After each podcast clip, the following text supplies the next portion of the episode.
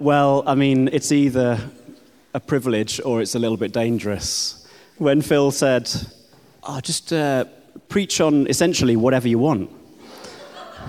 And, um, but then he did actually have an idea about something that I'd already shared uh, with the team. And actually, I've probably shared a little bit in different conversations, so apologies if uh, any of you have heard little bits of this, although I hope that it will also um, kind of unpack a little bit more. And I just want to caveat as well that um, I am way more in my inner life an artist than I am like a scientist, right? So, uh, are there any scientists in the room?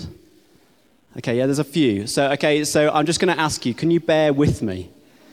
Because uh, this isn't going to be um, a straight up kind of, I'm going to give you these five points, and by point six, you're going to be totally convinced. This is something that has been on my heart for years, and it's something about the subtlety of the ways in which both God reveals himself to us, but also how we have a bad habit of uh, separating ourselves from him. So that's my little caveat.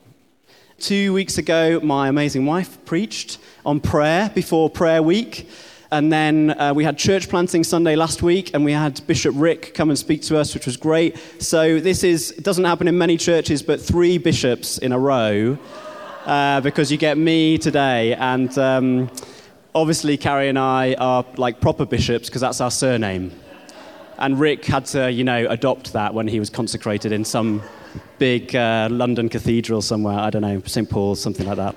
Um, so it's great to be able to share. And do you know, I got so excited. Prayer week was just a really, uh, it was an amazing time. Thank you for those who you know, got up, who said yes to that inspiration to We Will Pray, um, and to all of us who kind of went with what it means to push in in those ways, to allow ourselves to be grown a little bit by God in something that we've probably done all our life. And whether you've been a Christian all your life or, or not, you've probably done that, right? I love that, that we don't pray just because we're some kind of good religious people. We pray because we're human because that is how God has made us, because we pray. When we interact with God, we pray. Because God, who, who is our Father in heaven, has made us. So our relationship with Him, our conversations, our ums, our ahs, our ah, whatever they might be, are all like wrapped up in this, uh, this phrase, pray. So actually, it's not a very adequate word for the amount of stuff that it incorporates, encapsulates and draws us into. That God would want relationship with us. That the God who made us sees and witnesses the ways in which we as humanity have separated ourselves from Him, made choices which have had consequences, and yet, then in Jesus, we see the evidence of God who says, I am coming to get you. I am coming to rescue you. I am going to do enough so that nothing can separate you from my love. Not fear, and nothing uh, uh, like nothing else i should be able to quote. There's a great piece romans 8 i can't remember it off the top of my head. Um, like nothing can separate us from the love of god in jesus christ. You want evidence for what, what god is like? Look at jesus. You want to know if god's real? Look at jesus. You want to work out who God is? Ask Him. Pray. Spend time in that. And we did that last week. There were some amazing themes that came out breakthrough, freedom, increased trust in God, healing for our area and for London and for our nation and different nations that we represent, hope. Amazing themes bubbling up as we've prayed as a church. And actually, that really resonates uh, with stuff that I want to share this morning as well. Um, so, I have a confession to just share with you. I like birds, and um, I've liked birds for a long time. Since I was young, I was part of something, this is where you can breathe a sigh of relief, uh, called the Young Ornithologists Club which was the, um, I think, uh, 16 and below club part of the RSPB. And um, I still remember getting my first pair of binoculars. Yeah. And, um, and I, I, had a little badge from the Young Ornithologist Club, a little badge which was like a falcon, and I pinned that on my uh, binoculars case. So you can imagine Mark Bishop as a little boy in his tank top, uh, going around with his little kind of um, binocular case, just in case I saw a chaffinch or a sparrow or something more rare. We had a pied wagtail in our garden the other day. Amazing. Incredible. Incredible stuff. Do you know birds are amazing? Anybody else like birds here? Just like, come on, this is a good, is a safe place. You can declare this. Yeah, okay. Um, um, it's like, there is amazing. And London is just a hive. I mean, Shadwell, you get all of these uh, kind of different uh, water birds that are around as well. The basin, just incredible. For those of you who've never heard me speak before, you'll get to know that this is also part of my humor. So I'm, I'm building up to something, don't worry, just to, just to make you feel safe. Um, so uh, I do. I, re- I just think they're amazing. And um, one of my favorite birds, the swift. The swift looks a bit like a, a swallow and um, flies at amazing heights and actually, incredible bird. Do you know it, it can go 10 months without landing? 10 months. So it eats on the wing and it can sleep while it's flying. The swift, an amazing bird. An amazing bird. The Arctic tern, very famous bird. Uh, longest migration in the world, 90,000 kilometers. It's about 55,000 miles, I think, each year. It goes from the North Pole to the South Pole and back again in its migration. Incredible bird. Like, who does that? Who, who has a home in a cold place in the North Pole, and then when it starts to get a bit warmer, then goes down all the way, as far as you can possibly go, to go to another cold place. You know, but anyway, the Arctic tern does every year in their droves. Incredible birds. Incredible birds. This is like the kind of extra bit of my confession. My favorite birds, and this is controversial. If people don't like this, it's okay. I like pigeons. Yeah, you see, this is the reaction that happens. Oh, it's very difficult, isn't it? In art, in London especially. So, okay, I'd like a show of hands, please. Who likes or is okay with pigeons? Oh, I like such a minority. Wow. Who doesn't like pigeons? Yeah, okay, there's a, lot, there's a lot of you. Okay, so this is going to be the most difficult for all of you who don't like pigeons this morning. Do you know pigeons are actually amazing? Do you know that 32 pigeons have something called the Dickin Medal, which is a military medal? Because pigeons in World War I and World War II were so essential to the communication of messages. There were pigeons who had like names because they were so famous. Commando, one of my favorites, uh, because he flew over 90 missions through gunfire and everything and managed to deliver messages which saved human lives. Incredible. And there were others as well, incredible uh, birds in war. And of course, pigeons have this long history. In fact, there is archaeological evidence for pigeons being part of kind of societies uh, going back to like 4,500 before Christ, BC. Uh, because they were good for food, they were good for domestication and carrying messages, all of these different things. Pigeons are fascinating and amazing pigeons are able to find their way home from over 1,300 miles away, 1,300 miles away. And that, when they've been in a box, not watching where they've been going and kind of writing it down, tracking it on their mobile phones, uh, but just because of the given senses that they've got, they can find their way home. They are amazing. Now, we have a history, obviously, with pigeons in London. Ken Livingstone, one of the former mayors, famously coined or just reinvigorated uh, the phrase flying rats. So, for some of you, that may be how you feel about a pigeon. They're a flying rat. I'm just going to say to you now there's no evidence that they carry disease, so that's one thing that um, is untrue. Um, but uh, um, there's some pretty mangy pigeons in London, right? Isn't there? And uh, there's some, you can see them limping along if they've got one and a half legs, uh, or hopping along if they've only got one leg. Uh, they can be in really bad state. But then there are some amazing pigeons as well, and we see them in all our, their diversity. I know what you're thinking. What on earth has this got to do with being in a church? and listening to the word of God. But let me read to you Mark 1, starting at verse 9. This is actually part of the Anglican liturgy uh, for like about two weeks ago, part of the Epiphany season.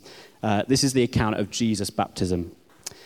At that time, Jesus came from Nazareth in Galilee and was baptized by John in the Jordan. Just as Jesus was coming up out of the water, he saw heaven being torn open and the Spirit descending on him like a pigeon. And a voice came from heaven You are my Son, whom I love. This translation, uh, there's something uh, like up there. Um, so, uh, this is my revelation to you this morning is that the word for dove in the New Testament and in the Hebrew of the Old Testament could just as easily have been translated as pigeon. And I've got a sneaking suspicion that for some of you, me included at different points in my life, that feels slightly offensive. Because throughout our history, we see that the dove who descends on Jesus, the bodily form of the Holy Spirit, is the white dove. The white dove, the pure dove, the white dove, the dove who symbolizes peace, hope. And we think too, right, back to where's there a dove, famous dove in the Old Testament, Noah, the dove that finds land. And we read in our translations of the Bible, the dove returned. And we know it, right? The white dove with the twig in the, in the mouth, uh, bringing back the evidence of the land uh, restored by God.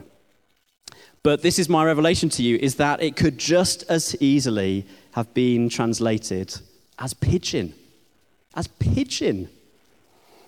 The Greek word is uh, peristeran. And, uh, you know, actually, in many different languages uh, outside of the English language, there is only one word for dove or pigeon. It's the same word, same thing. And, um, and so we, we enter into not, not something that I'm trying to kind of prove to you this morning. Do you know what? I'll just let, let, you, let you into a secret, you know. Uh, I, don't, I don't really, I'm not trying to argue that it was definitely a pigeon that looked like a London pigeon, the Holy Spirit appearing at Jesus' baptism, or a white dove. But what I think I want to push us on this morning, my thought for us this morning, uh, the thing that I feel is important as we are a people who experience and want to live out and be guided by the Holy Spirit, is that we have an amazing ability to make the images of God into something that we can never touch. That is rare to the point of we might never be able to have it.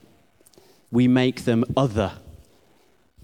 But my understanding and my experience of God is that God pushes into the real.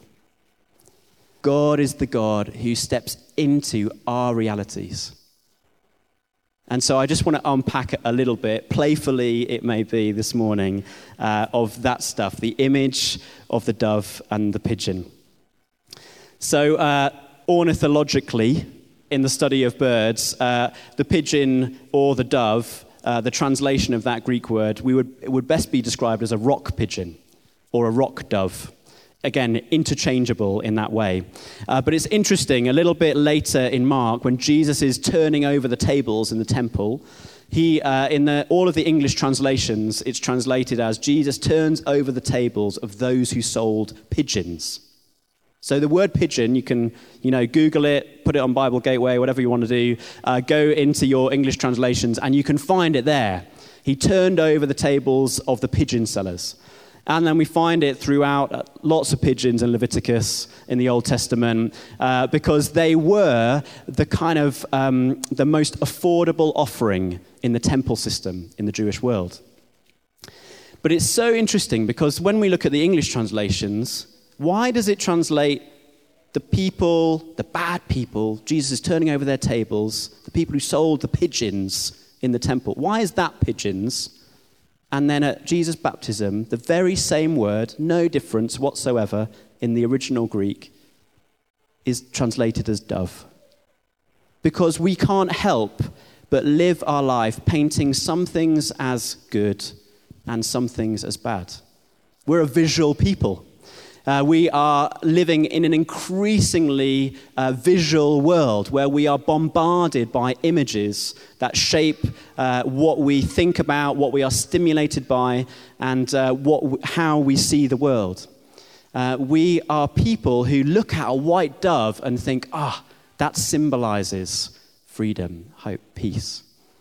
And we look at a pigeon and we think, I hope that thing doesn't make a nest on my house. But what if the Holy Spirit had come in the form of something that actually was awkward for the people of that time too? Isn't it more like God to take something, our chaos and our darkness, and transform it so that we can see that He is the God that transforms the things that we, uh, we cannot see properly because of chaos and our sin and what have you? And that he turns us to, to see that he is the God who overcomes chaos. It's so interesting that um, actually the image of God as a bird is not a rare one in the Bible. These are some kind of highlights that we can look at. God is the God who uh, is often described as the one who stretches out his wing over his people. Throughout the Psalms, we see that. Psalm 36 7 How precious is your steadfast love, O God! The children of mankind take refuge in the shadow of your wings. In Deuteronomy, it says, Like an eagle that stirs up its nest, that flutters over its young, spreading out its wings, catching them, bearing them on its pinions. And of course, we see that Jesus himself, amazing, uses the image of a chicken I mean, for some of us, that might be offensive too. Um, but Ma- Matthew 23 37, Oh, Jerusalem, he says, the city that kills the prophets and stones those who are sent to it. How often would I have gathered your children together as a hen gathers her brood under her wings? I think most profoundly, we can read at the beginning of the whole of the canon of the Bible that we have in Genesis. We read that God at creation, where there is darkness and, uh, and where, where, where there is darkness and void, chaos is, is the meaning of those things. And, uh, and the Spirit of God hovers over the face of the waters, over the deep. That word hovers uh, is, is the word for brooding. It's a bird word. And here is one of our clearest pictures of God. You can forget about, you know, pigeons or doves, but, but concentrate on what the Holy Spirit does in that moment.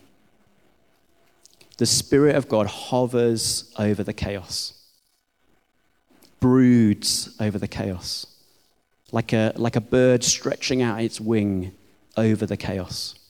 It isn't part of the chaos, it hasn't willed the chaos, it is just present over the chaos, the evil, the darkness that has emerged.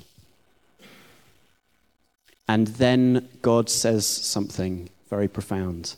Does, any, does anybody remember what God says? The first thing he says at creation? Do you want to be bold? Shout it out. Let there be light. Let there be light. The Spirit hovers like a bird over chaos. And then God the Father speaks, Let there be light.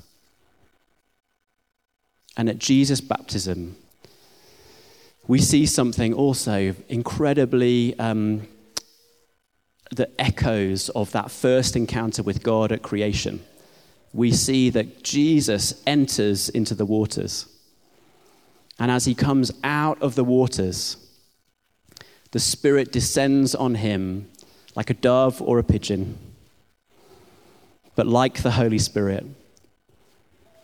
And then the Father speaks This is my Son, in whom I am well pleased. These encounters are called theophanies. It's a great word to learn. Theophany.